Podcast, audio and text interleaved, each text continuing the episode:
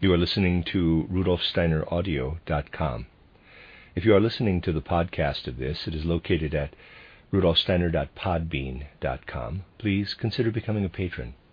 As well, there are two publishing houses, steinerbooks.org in America and rudolfsteinerpress.com in England, who are the sole publishers of Steiner into English and have given me permission to do these recordings. Please consider patronizing them as well. You are listening to rudolfsteineraudio.com. This is a collection of lectures by Rudolf Steiner entitled Spiritualism, Madame Blavatsky, and Theosophy, an eyewitness view of occult history, uh, selected by Christopher Bamford. This is lecture three, entitled The History of Spiritualism, given in Berlin on May 30th, 1904. Today I want to address spiritualism a subject that claims both enthusiastic proponents and the most violent opponents. Some of these oppose it in the harshest way. Others ridicule it, classing it with the darkest superstitions, or what they call darkest superstition. Still, others simply try to brush it aside with empty, witty, derisive words. In other words, it is not easy to speak about something that generally speaking, seems almost instantly to arouse the most vehement passions today. Therefore, I must ask those of you who are followers of spiritualism not to condemn immediately any statement that I shall be obliged to make if it does not seem to agree entirely with your views. Rather, please remember that advocates of spiritual science share at least one common interest with spiritualists. Namely, we both wish to investigate the higher spiritual worlds that transcend what we can hear with ears, see with eyes, grasp with hands in daily life. In this we are agreed. At the same time, I must also ask the scientists among you to remember that the Theosophical movement, in whose name I speak, chose the motto not merely as a label, as a phrase, but in the most serious sense, quote, no human opinion is superior to the truth. I would likewise ask you to reflect on the fact that even science has changed in the course of time, and that what is regarded today as scientifically established cannot be so regarded for all time. And so, without taking sides one way or the other, and mindful of the fact that no human opinion is superior to the truth, allow me to speak briefly and sketchily about the evolution of the spiritualist movement. First, I must emphasize that the founder of the Theosophical movement, Madame Blavatsky, as well as its great organizer, Colonel Olcott, themselves started in the spiritualist movement. Madame Blavatsky and Colonel Olcott were both thoroughly acquainted with spiritualism. They created the Theosophical movement in 1875 only after they had first energetically sought the truth within the spiritualist movement and had not found it. Theosophy does not seek to attack spiritualism. It is concerned with seeking the truth where it is to be found. I want to call your attention to something else too, which will surprise some people, but will probably not surprise, surprise others who are more accurately informed.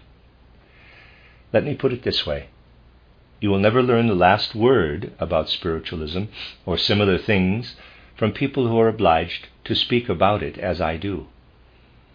As you know, there is in all science a precept that is justified by the scientific methods themselves.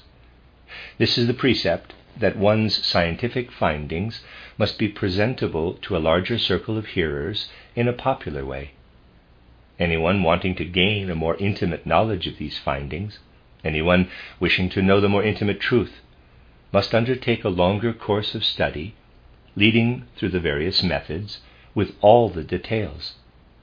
As a rule, scientific researchers cannot present in popular lectures what they have established in the inner sanctum of their laboratories, the privacy of the observatories.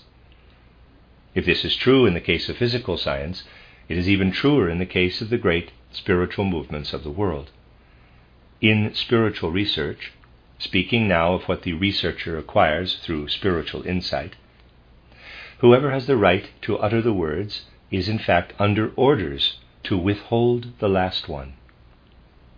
In spiritual matters, the final word is of a kind that scarcely ever permits public utterance. In questions relating to the Spirit, therefore, you will never hear the last word from those who call themselves occultists, unless you are in a position and have the will to follow them in the closest, most intimate way. For those, quote, in the know, quote, however, the way in which a fact is stated will illuminate what is being spoken of, not only between the lines, but perhaps even between the words. After this introduction, let me proceed to the subject itself, which certainly has great cultural and historical significance, even for those inclined to treat it with derision. I shall address it from an angle that will shed light upon it, namely from the point of view of the following questions What is spiritualism seeking today? Is it seeking something new or something very old? Are the ways in which it is searching entirely modern or have these very same paths been trod by humanity for hundreds, even thousands of years? Answering these questions is the quickest way to discover the historical cultural significance of spiritualism. Without a doubt, what spiritualists are seeking first is knowledge of those worlds extending beyond our sensory world. Second, they seek the meaning of those worlds for the goal, the destiny of humanity. If we ask ourselves if these problems haven't been humanity's task ever since we have been upon earth and striven for something, then we must answer yes. And since such problems are certainly among the highest of humanity's tasks, it would be absurd if something entirely new arose in the world regarding these questions. And yet, when we survey the spiritualist movement in ancient and modern times, it seems as if we are dealing with something quite new. Spiritualists' strongest opponents appeal to the fact that it has brought something entirely new into the world. Others say that it has never been so necessary to fight this movement as at the present time. Therefore, our way of looking at this subject must have changed. This becomes immediately clear when we understand that humanity has reacted in three different ways to the questions that we designate today as spiritualistic. The first way can be found throughout antiquity a way that was changed only in the Christian era. A second way was prevalent throughout the Middle Ages and lasted into the 17th century. Only in the 17th century, in fact, does what we are today justified in calling spiritualism really begin to take on a definite form. In ancient times, the questions spiritualists wish to answer today were the province of the so called mysteries. Let me now, in a few sentences, try to make clear what the word mysteries implies. In ancient times, wisdom was not proclaimed publicly as it is today. There was a completely different attitude to wisdom and truth. Throughout antiquity, people believed that to acquire knowledge of supersensible truths, one had first to develop supersensible organs. Everyone understood that spiritual forces lie sleeping in all human beings. They knew that such spiritual forces are not developed in the average person, but can be awakened and unfolded by prolonged exercises. Adherents of the mysteries, in fact, described these stages of development as very difficult. It was generally felt that a person who had developed such forces and was able to research the truth in this way was related to the ordinary person as a seeing person is related to one born blind. This is the kind of, in quotes, vision those within the holy mysteries aimed at. Those within the mysteries sought to achieve spiritually something similar to what is achieved by the physician who operates upon a person born blind so that he or she may see. A person who is born blind and then operated upon begins to see the colors of light and the forms of things Just so, ancient peoples understood that for a person whose inner senses are awakened, a new world appears, one that ordinary seeing cannot perceive. Those consecrated in the mysteries sought to create from ordinary human beings a human being who had evolved to a higher stage of evolution. Such a person they called an initiate. Only the initiate was thought to be in a position to discover anything about supersensible truths by direct vision, by spiritual intuition. Ordinary people could be given truths only by means of pictures. The myths of antiquity, the legends about the gods and the origin of the world, which seem to us today in a certain way as childlike, are nothing but disguises of supersensible truths. Initiates communicated to ordinary folk through images what they, of what they had been able to see of the temple mysteries. All the mythologies, Greek, Roman, Germanic, and all the myths of indigenous peoples, are only pictorial, symbolic representations of supersensible truths. To be sure, you will perceive this fully only if, freeing yourselves from the preconceptions of anthropology and ethnology, you devote your attention to the spirit of these myths. Then you will see that a myth like the Hercules myth represents a deep inner truth, and that Jason's recovery of the golden fleece represents profound knowledge that may be perceived in its truth. With our own era, another way appeared. I can only roughly indicate the outlines of what I have to say. A certain fund of higher spiritual truths was established and made the special concern of the religious communions, particularly of the Christian. And this fund of spiritual truths was now removed from every sort of human inquiry, was placed outside the realm of direct human effort. Those who have studied the history of the Council of Nicaea 325 CE will know what I mean and also those who understand the words of St. Augustine when he says, quote, I would not believe in the truth of divine revelation if the authority of the Church did not compel me to. The belief that established a certain body of truths took the place of the truths of the ancient mysteries that were preserved in pictures. Now there followed the epoch in which those truths that were meant to give information about the supersensible world were no longer transmitted by pictures, but simply by authority. That is the second way in which the masses of the people and those who had to lead them were related to the highest truths. In ancient times, the mysteries transmitted them to the great masses through perception, that is, images. In the Middle Ages, they were mediated through belief, faith, and maintained by authority. But besides those who had the task of maintaining these teachings in the great masses through belief and authority, there were in the twelfth and thirteenth centuries those who wished to develop themselves up to the highest truth through their own direct intuitive vision. There have been such in all ages, but they did not appear publicly.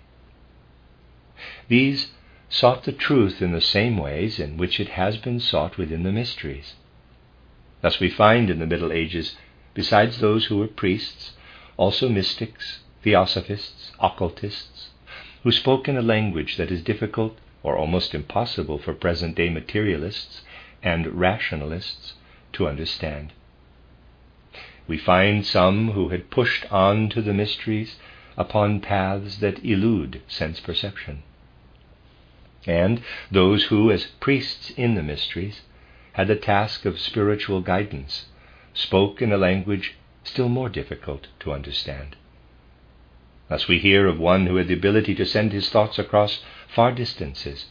Another boasted that he could change the whole sea into gold if it were permitted. We hear that another speaks of being able to construct an instrument, a vessel, by means of which he could move through the air. We see, therefore, that from the middle of the Middle Ages on, secret societies arose in Europe that led their members to the development of higher intuitive forces upon the same paths that had been followed by the ancient mysteries. Within such societies, the path to the highest truths was taken according to the method of the mysteries. I will mention only the most important and most significant of these societies, that of the Rosicrucians, founded by Christian Rosenkreutz. This movement can be clearly followed historically into the 18th century. I cannot set forth in detail how it occurred. I can only give an example. The great representative of occult science in the 16th and 17th centuries, Robert Fludd. For those of you who have insight into these realms, let me say that he shows in all his writings that he is acquainted with the paths that lead to the truth. He demonstrates, indeed, that he knows how those forces must be developed that are of an entirely different sort from the forces by which we perceive illuminated objects of any kind. He shows that there are mysterious paths by which to come to the highest truths. He speaks also of the Rosicrucian Society in such a way that for any initiate the connection is clear. To show you in what a veiled way these things were discussed in Robert Fludd's time, I wish to place before you just three questions, which he says that anyone who has reached the lowest stage of initiation must be able to answer with intelligence. These questions and also their answers will appear rather senseless to rationalists and materialists. The first question that one wishing to rise in a worthy way to higher spiritual spheres must answer is this Where do you dwell? And the answer is I dwell in the temple of wisdom on the mount of discernment. To understand this single sentence, to have inner experience of it, means already to have opened certain inner senses. The second question was this Whence does the truth come to thee? And the answer is, It comes to me from the creative spirit. And now comes a sentence that cannot at all be translated into the German. Most high, almighty, universal spirit, who has spoken through Solomon, and who will instruct me in alchemy, magic, and in the Kabbalah? That is the second question. The third question is, What would you build? And the answer is I will build a temple like the original tabernacle, like Solomon's temple, like the body of Christ, and like something else that I cannot give utterance to. I need not, nor can I enter further into these questions.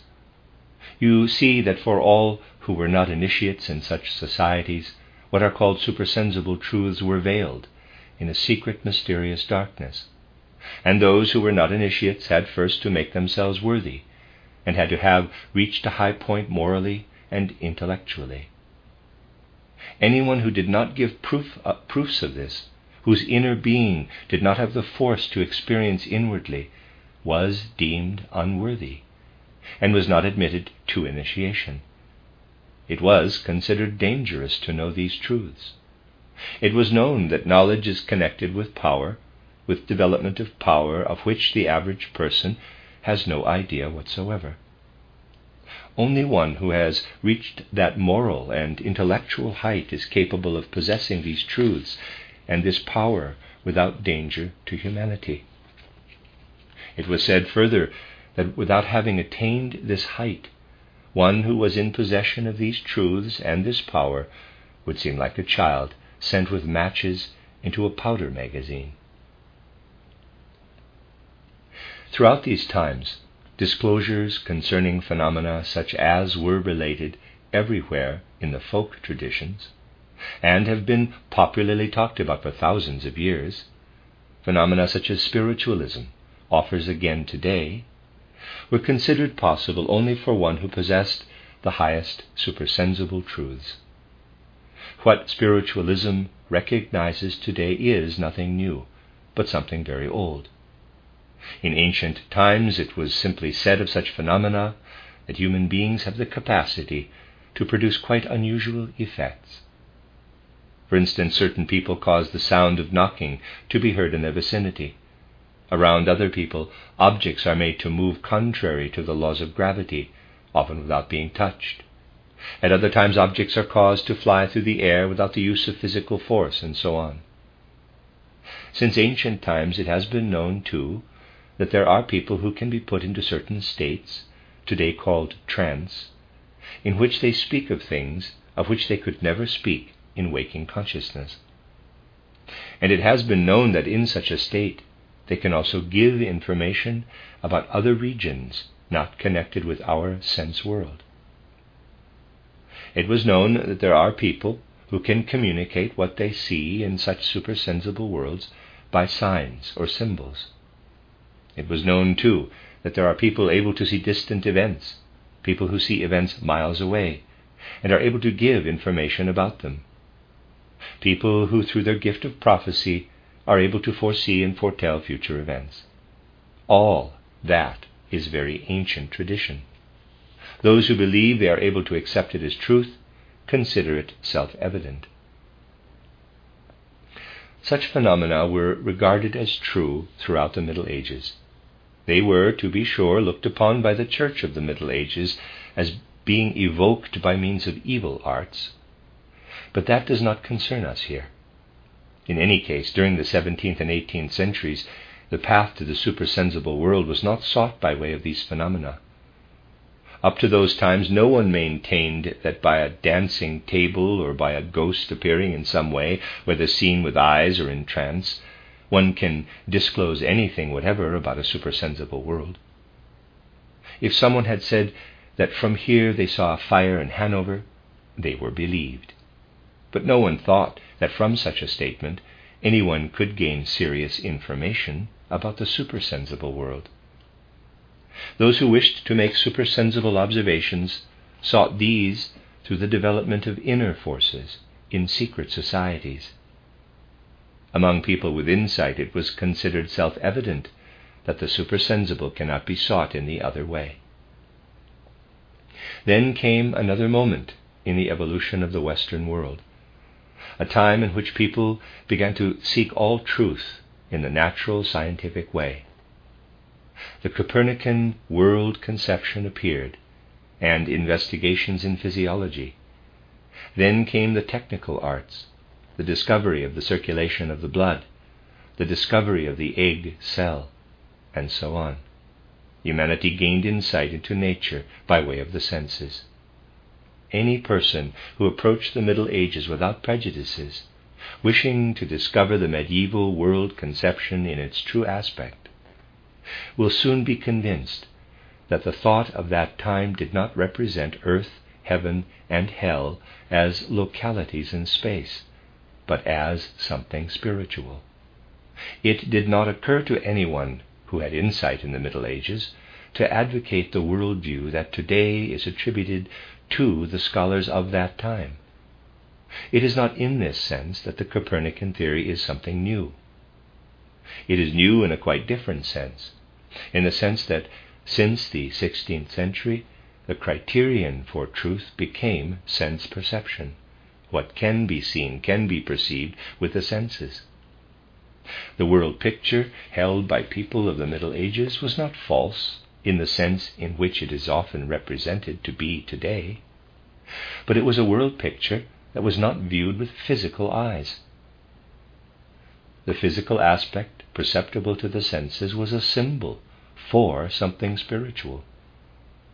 Dante, too, did not represent his heaven and his hell in the earthly sense. They were to be spiritually conceived. Then followed a complete change in the point of view the real psychologist of human evolution discovers that.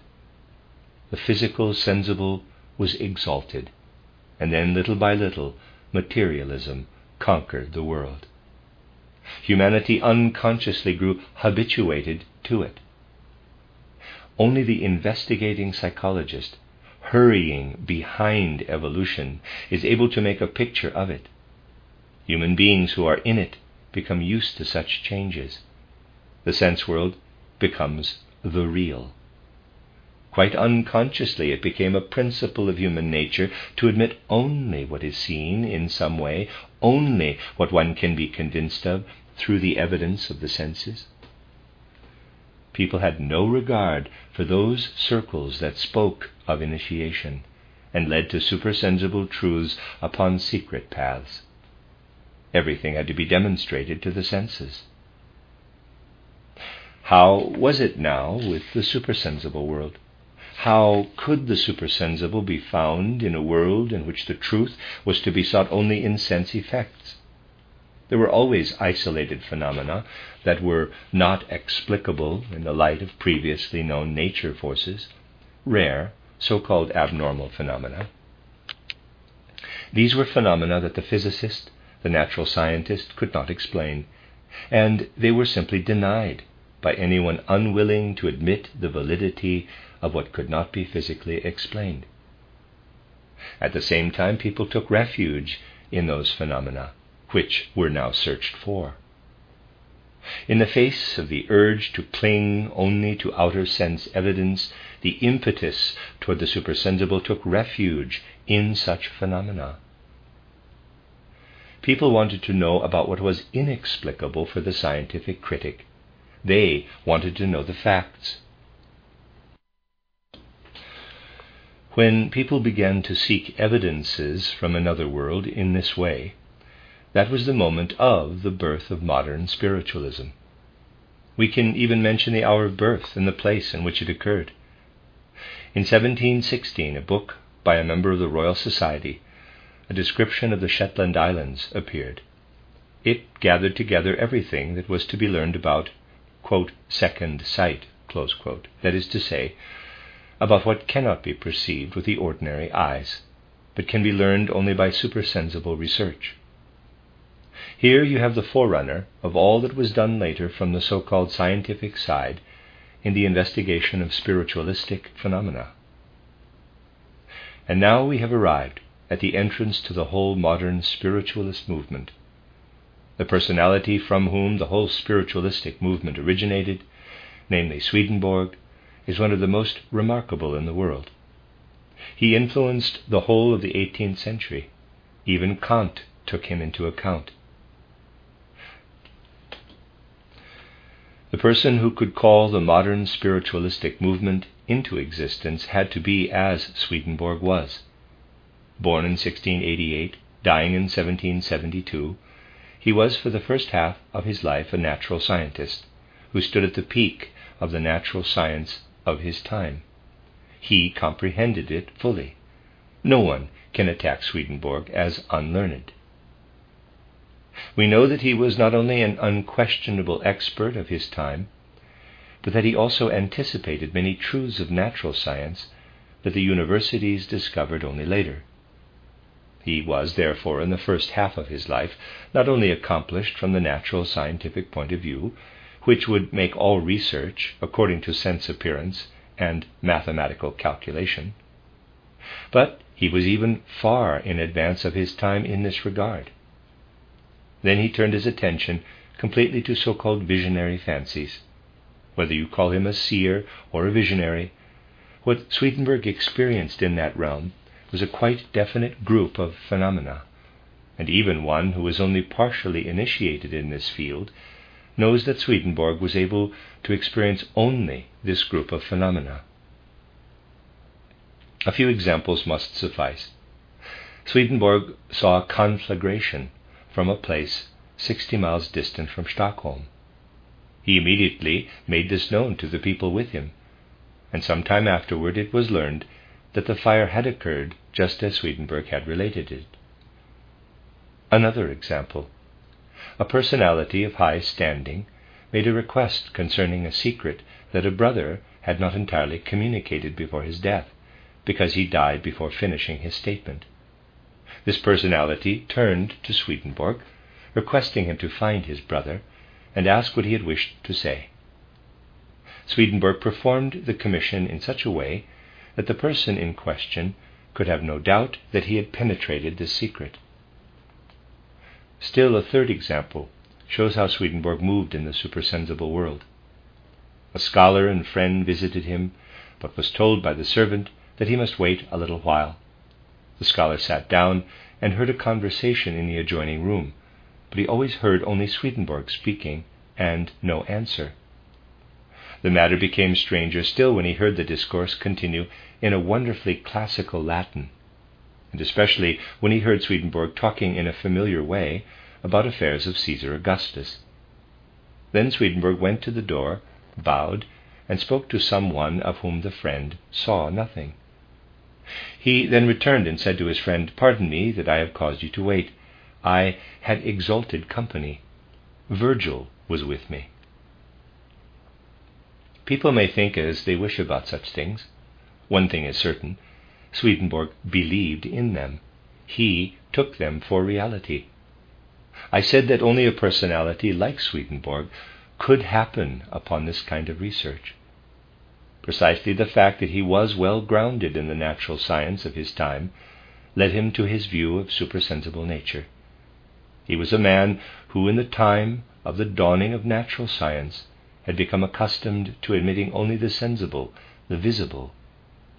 Thus, as a man who perceived the spiritual in the world, Swedenborg was dependent upon the sensible, the visible.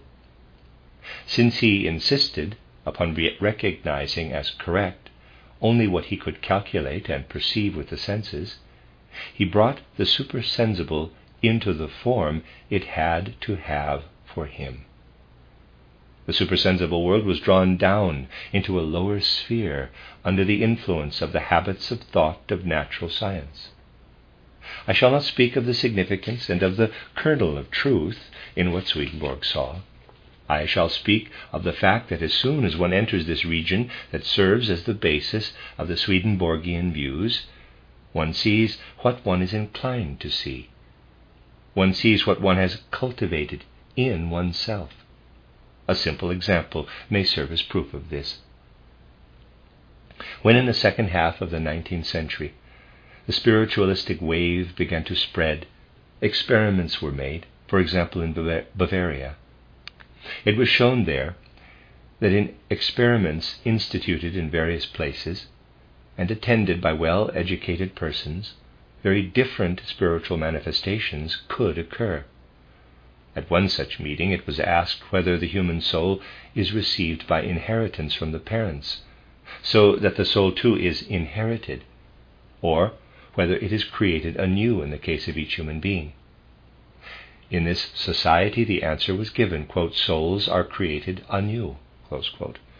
Almost at the same time, in another society, the same question was put, and the answer was quote, quote, the soul is not created, but is transmitted from parents to children. It was found that in one society there were supporters of the so called creation theory, and in the other society some scholars were present who were supporters of the other theory, according to their leaning.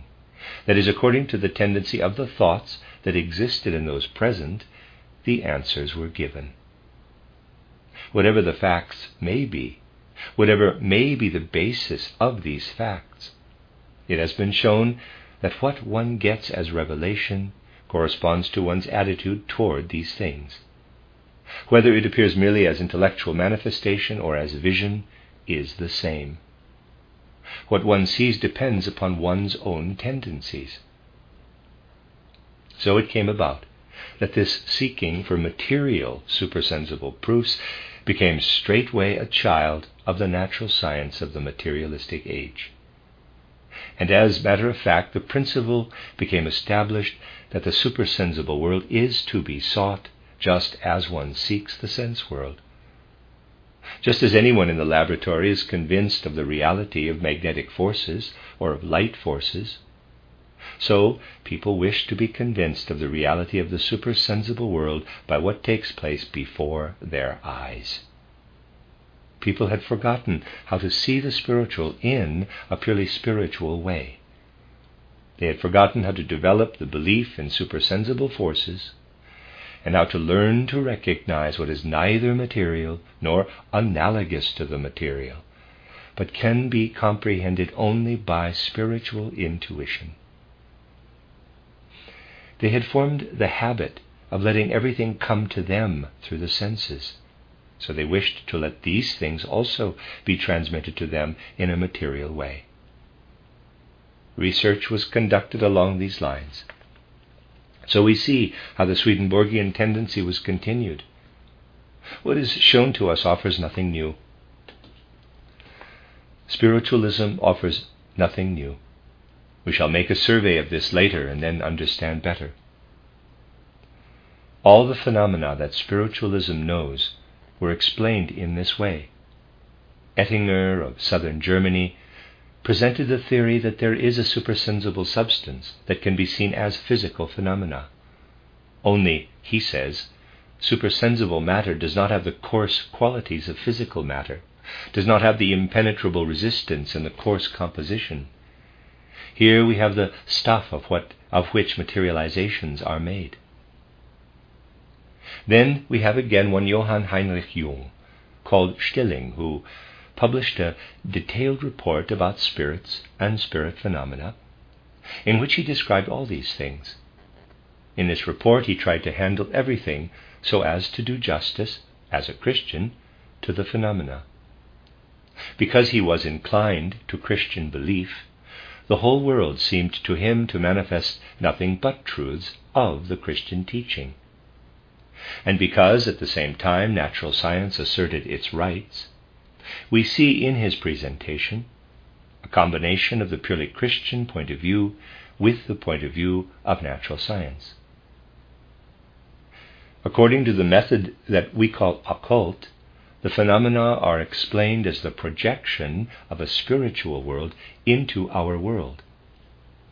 You see, all these phenomena, described in the works of those who have written about spiritualism, demonology, magic, and so on, in which you can find much that goes even farther than spiritualism, as in the case of Ennemoser, for example. We even see carefully described how one can put oneself into a condition to perceive the thoughts of others who are in distant rooms. You will find such instructions in Ennemoser and in other works. Ennemoser is spelled aside E N N E M O S E R, Ennemoser, end of aside. As early as the 19th century, you find the teaching of reincarnation or re embodiment in the works of a certain Meyer, who wrote a book from the standpoint of spiritualism about Hades as a manifestation of spiritualistic manipulations. You will find there a theory to which spiritual science has brought us again, which shows us that ancient fairy tales are the expression of higher truths prepared for the common people. Meyer came to that view through physical manifestations. In the work of Justinus Kerner, significant because of the moral weight of the author, we find all the phenomena that spiritualism knows. We find there, for example, that the seeress of Prevorst pushed away spoons and so forth lying near her. We are also told how this seeress was in communication with beings of other worlds. Justinus Kerner describes all the communications she gave him. She herself told him that she saw beings from other worlds, who passed through her, to be sure, but she could perceive them nevertheless, and that she could even see such beings entering the room with other people. Of such things, many may say that Kerner lived in fantasies, and that he allowed himself to be much imposed upon by his seers. I should like to say just one thing in this connection. You all know David Friedrich Strauss, who was a friend of Kerner's. He knew how it was with the seers of Prevorst.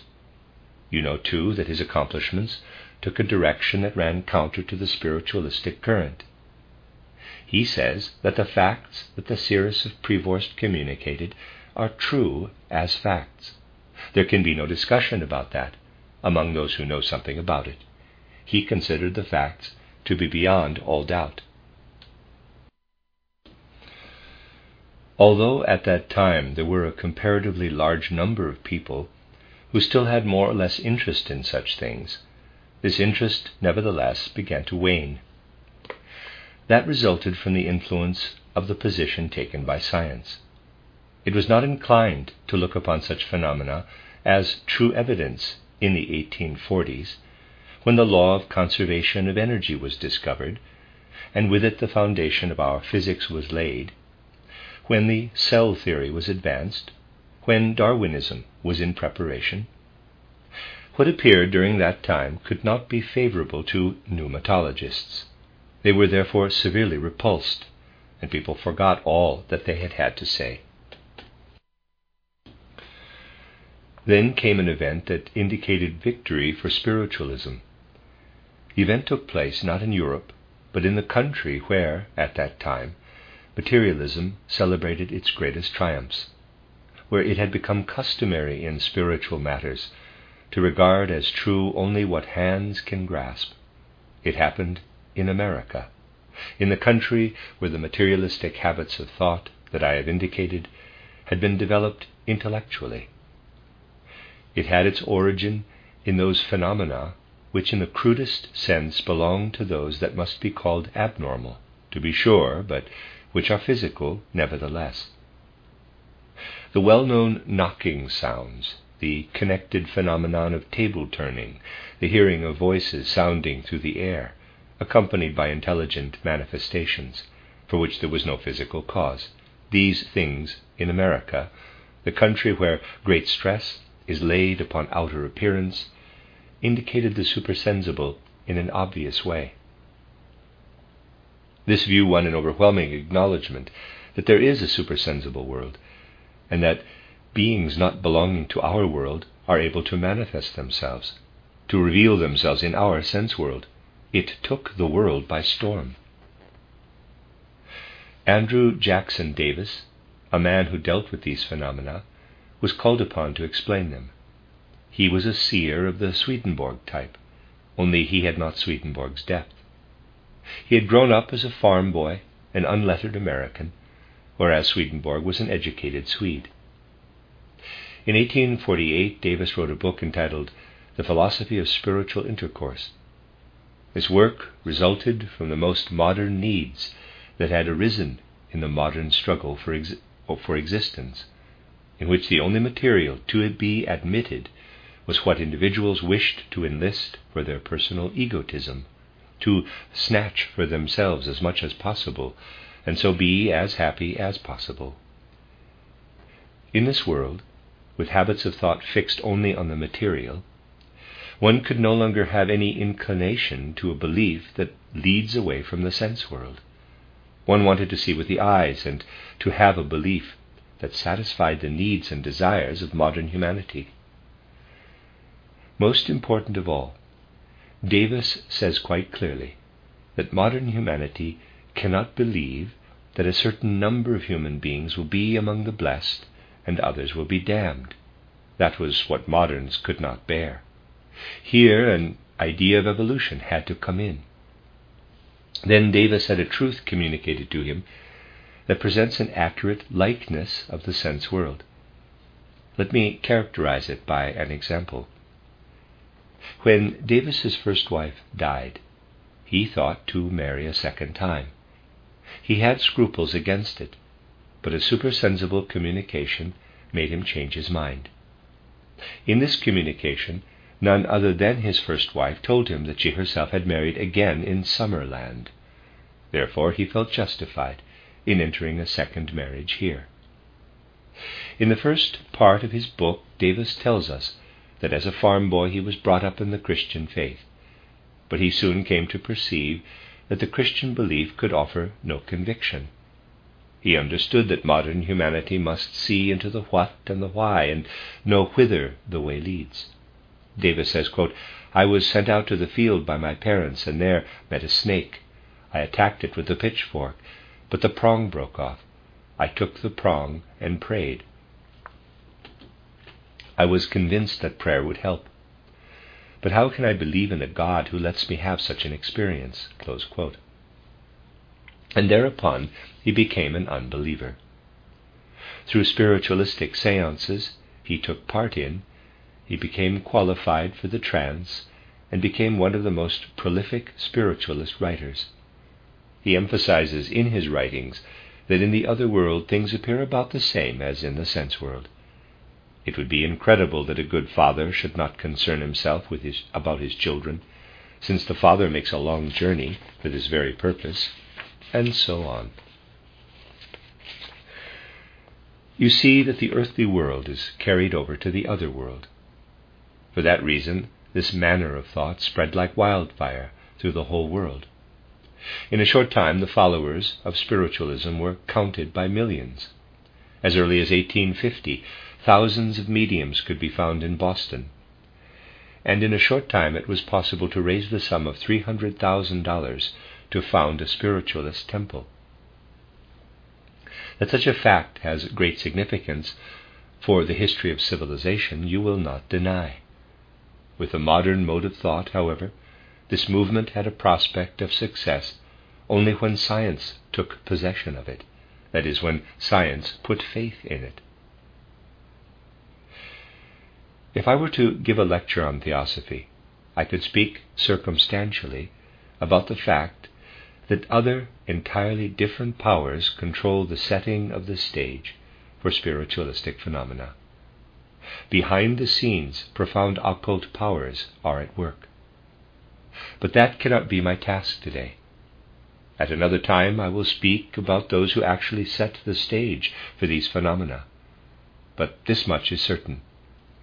If this occult power behind the scenes wished to assume that these phenomena profoundly convinced materialistically thinking humanity of the existence of a supersensible world, if this was to be believed for all time, then the scientific circles had to be won over. And these scientific circles were not so difficult to win over. Precisely among the most intelligent, among those who had the ability to think profoundly and logically, there were many who turned to the spiritualist movement. In America, there were Lincoln and Edison. In England, Gladstone, the natural scientist Wallace, the mathematician Morgan. Also in Germany, there were a great number of outstanding scholars who were indisputable in their fields and who allowed themselves to be convinced of spiritualistic phenomena by mediums, for instance. Weber and Gustav Theodor Fechner, the founder of psychophysics. To this group belongs also Friedrich Zollner, of whom only those who understand nothing about the subject can say that he had become insane when he made the famous experiments with Slade. Then there is another personality who is still underestimated. That is Baron Hellenbach, who died in 1887, and whose books will be a true source for studying the direction of this movement in the second half of the 19th century, especially among the more enlightened. A European impetus was given to the American movement coming from a man who stood in the very midst of European culture, a pupil of Pestalozzi, and it was given at a time that is significant, besides, because of other discoveries. This person is Allan Kardec, who wrote his theory of the world of spirits in 1858, the same year in which many other works appeared that were epoch making for Western civilization. Only a few of the works need be mentioned to indicate the great significance of the spiritual life of that time. One is Darwin's Origin of Species. Another is a fundamental work in the psychophysical field by Fechner. A third is a work by Bunsen that acquaints us with spectral analysis and makes it possible for the first time to discover something of the material constitution of the stars. A fourth was the work of Karl Marx, Capital, the fifth was a work by Kardec, a spiritualistic book, but of a very different kind from the American works. Kardec presented the idea of reincarnation, of the re embodiment of the human soul. This French spiritualist had, in a short time, just as great a following as the American. It spread through France, Spain, and also especially through Austria. This form of spiritualism was in harmony with the ancient wisdom teachings of theosophy. It was of such a nature that even men like Hellenbach could enter into it. And so, Hellenbach, eminent in the field of social politics, who in the 1860s and 1870s played a leading role in important political affairs of Austria, that shows at every step what a clear and acute thinker he was. Hellenbach advocated the form of spiritualism that Kardec founded, spiritualism in scientific form. Also, those who, unlike Hellenbach or Gladstone, Wallace, or Crookes, who thought of the spirits of early Christendom in angel form, wished to speak not scientifically, but only of the human being incarnating again and again, and of the projection into our sphere of unknown beings, whose form Hellenbach leaves indeterminate. Such personalities also helped in establishing scientific spiritualism in Germany. But even those who wished to know nothing whatever of another world could no longer avoid admitting the facts as such. People like Hellenbach and even Edward von Hartmann wished to know nothing of the theories of the spiritualists, but the facts could not be denied. They did not allow themselves to be disconcerted either during the period of unmasking. The most celebrated case was that of the medium Bastian by Crown Prince Rudolf and Archduke Johann of Austria. But the very mediums who had convinced our scientific circles were unmasked. Anyone who has even a little insight into this realm knows how right Hellenbach was when he said, quote, No one will maintain that there are no wigs. Are we therefore to believe that there is no real hair because wigs have been detected? And for those working in the occult field, the statement is of value that it will be possible to prove with certainty that many a bank is a swindler's bank. Yes, but has not this bank previously done honorable business also? The mode of judging spiritualistic truths hides behind such comparisons. We have seen that the natural, scientific, and materialistic habits of thought since the 18th century, we can designate 1716 as the year of spiritualism's birth, have completely adapted themselves to modern thinking, even to the naturalistic views. A new form was sought which would make it possible to approach the higher supersensible truths. And all those who faced these facts tried to comprehend them in their own way. The Christian faith found in them a confirmation of the ancient beliefs of the Church. Even some Orthodox people engaged in spiritualism in order to find in it good proof for their cause. Others, again, from the point of view of material thinking, which judges everything only according to material conditions, benefited by it. Even those who were thorough scientific researchers, like Zollner, Weber, Fechner, and also some well known mathematicians like Simony, and so on, tried to approach the matter by passing over from three dimensional to four dimensional space. The philosophical individualists, who could not believe that there is individual development in the spiritual world, just as in the physical world, were led by profound investigation to see that this human mode of existence, the material mode, seeing with physical eyes, hearing with physical ears, is only one among many possible modes of existence. The advocates of a supersensible spiritualism, such as Hellenbach, likewise found their ideas confirmed in the spiritualistic facts. If you picture to yourself a man who understood how to submit to the peculiarities of each single medium, who knew how to accommodate himself to the most difficult conditions, so that it did one good to meet him, then Hellenbach was such a man. Even those who alluded only to a psychic force, which one does not and need not think very much about, even those advocates of a psychic force like Edward von Hartmann, or even individuals like Du Prel, of whom I shall speak next time, all explain the facts in their own way. There were many theories it was a time in which a lack of clarity reigned in all fields, a time in which the phenomena could no longer be denied, but human minds proved to be utterly incapable of doing justice to the supersensible world. At this time also, the foundation was laid for a revival of the mystical way, a revival of the way that in earlier times had been followed in occult science and in the mysteries. but it was revived in such a manner that it was accessible to anyone who wished to enter it. In order to reopen an understanding of this way, Madame Blavatsky founded the Theosophical Society.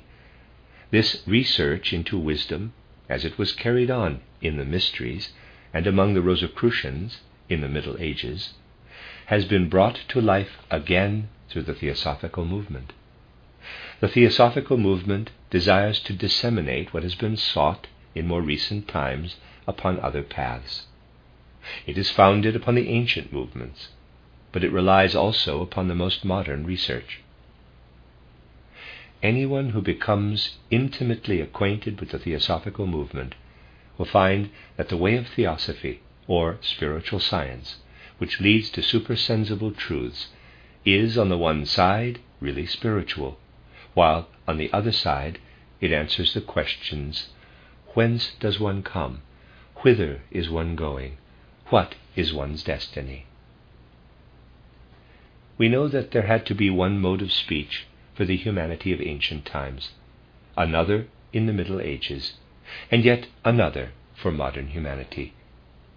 The facts of theosophy are very old, but if you seek by way of spiritual science or theosophy, you will be convinced that when theosophy is understood, embraced, and mastered, it will afford satisfaction for every demand of the modern scientific method.